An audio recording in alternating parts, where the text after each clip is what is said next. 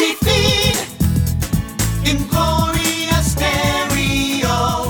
Hello there, I'm John Hoare and welcome to the first podcast from Dirty Feed, brought to you on the basis that there aren't enough fat 30-somethings sitting on the internet telling you what to think. Expect neither a fixed format or a fixed publishing schedule, and I'm sure we'll get along famously. In future weeks, we'll be looking at such crowd-pleasing topics as dropped episodes of Red Dwarf, the Mel Smith vehicle Colin's Sandwich, BBC Micro Games music, and ponies.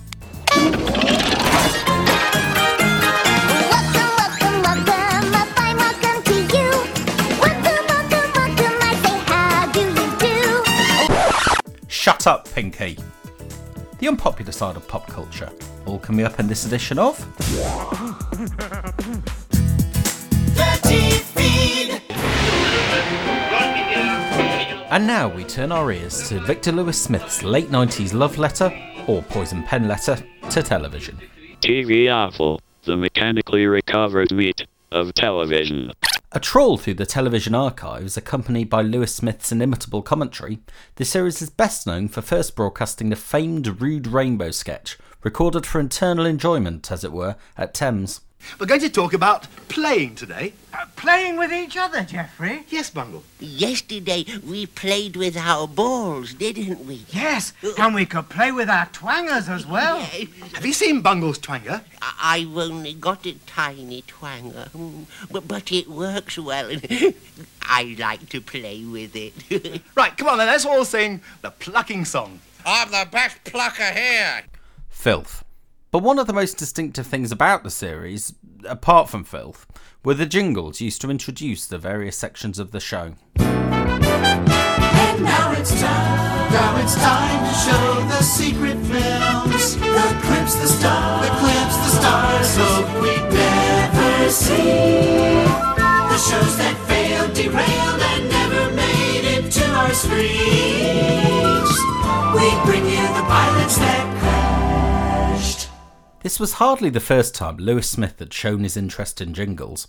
Back in 1992, each of his contributions to the BBC Two theme night TV Hell were introduced with the following authentic 70s Radio 1 jingle. It's out today, the new Radio Times. Even earlier than that, however, is this 1986 piece from Radio 4's Midweek, when Victor Lewis Smith was, bizarrely, its producer. Here, Libby Purvis interviews the founder of the company which made that previous Radio 1 jingle, John Wolfert, and talks about the reaction of her producer. I must confess that yesterday when our producer, who is a musician, played them to me, I am not a musician, I have no musical subtlety, I said, these are surely the musical equivalent of instant soup you make in a cup with a kettle.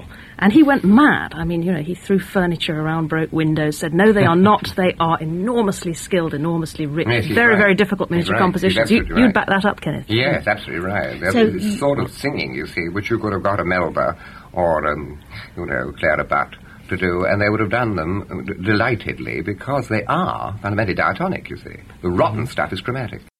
And yes, that was Kenneth Williams defending radio jingles there. The world is a strange place.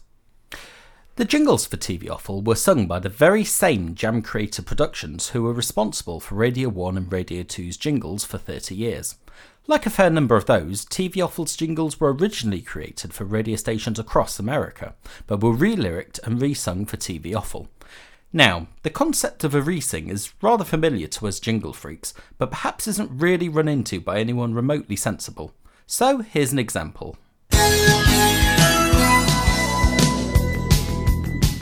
This is a jingle originally sung for KZZP Phoenix, Arizona in 1987. KZZP 104.7 FM.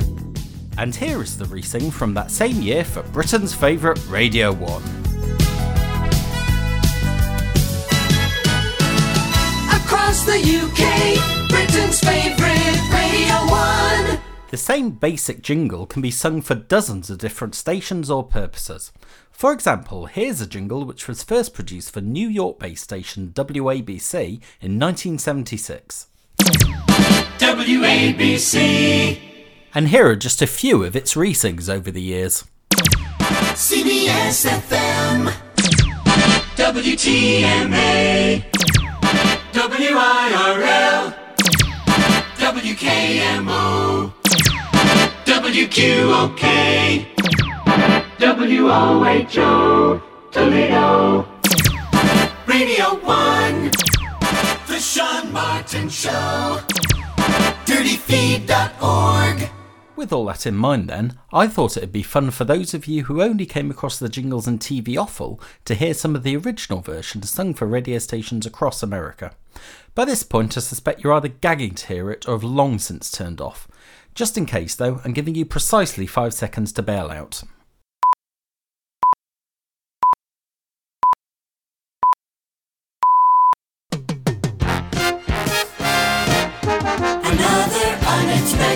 Celebrity bites the dust on TV Awful's Honest Obituary. WMAL AM 63, the number one sports voice in Washington. They're capped, they exterminate, better watch your backs. It's the Gay Garlets. Best mix, best variety.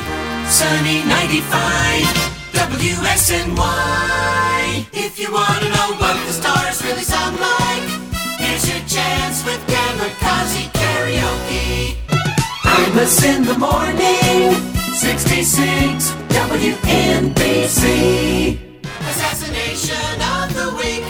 Did they live, bang, or are they worm food? New York's power hits WQOK. And now it's time to show the secret films, the clips, the stars, hope we'd never see. The shows that failed, derailed, and never made it to our screens. We bring you the pilots that crashed. You've got it all. Favorite songs, you've got it all. Your news in the morning and all day long. You've got it all because we care about you, Baltimore, at WCBM. Now, perhaps the oddest thing this leads to is the centrepiece for each episode, a self-proclaimed satirical song in the 80s genre, generally about whichever celebrity got up Lewis Smith's nose that week. I know a woman with teeth like a horse, a talking horse called Ranton, of course. It's nice being Esther. She does well by doing good. It's nice being Esther, but her heart of gold is a heart of wood. She'd love to meet you if you're sick or lame. Your misfortune will increase her fame. The patronizing sayings of the thick and the old, she'll parade your illness on hearts of gold. Tearful reunions and naughty songs, bone marrow transplants and weed house. She's the queen of sentimentality, condescension and sickly glee. It's nice being Esther, nice. Geraldo, but with more facial hair. It's nice being Esther, so nice. With her unnatural people show.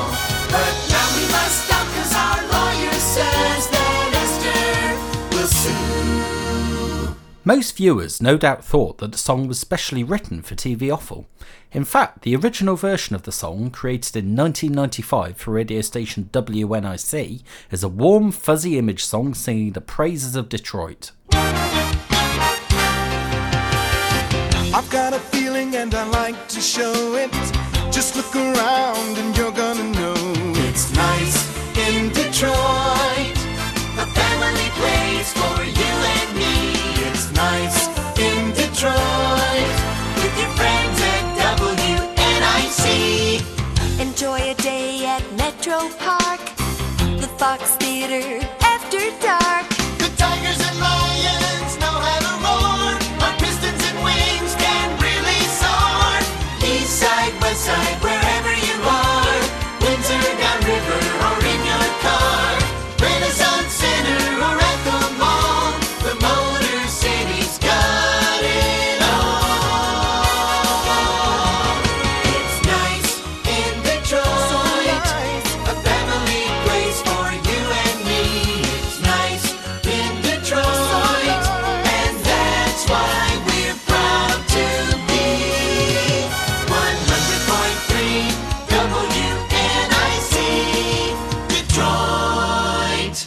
What I find fascinating is that the It's Nice refrain is intact in the original jingle, rather than being a TV-awful creation, and so imaging for a Detroit radio station directly influenced a late-night Channel 4 comedy show, albeit subverted into something rather different. Sadly, rights issues mean that a DVD release of TV-awful is impossible.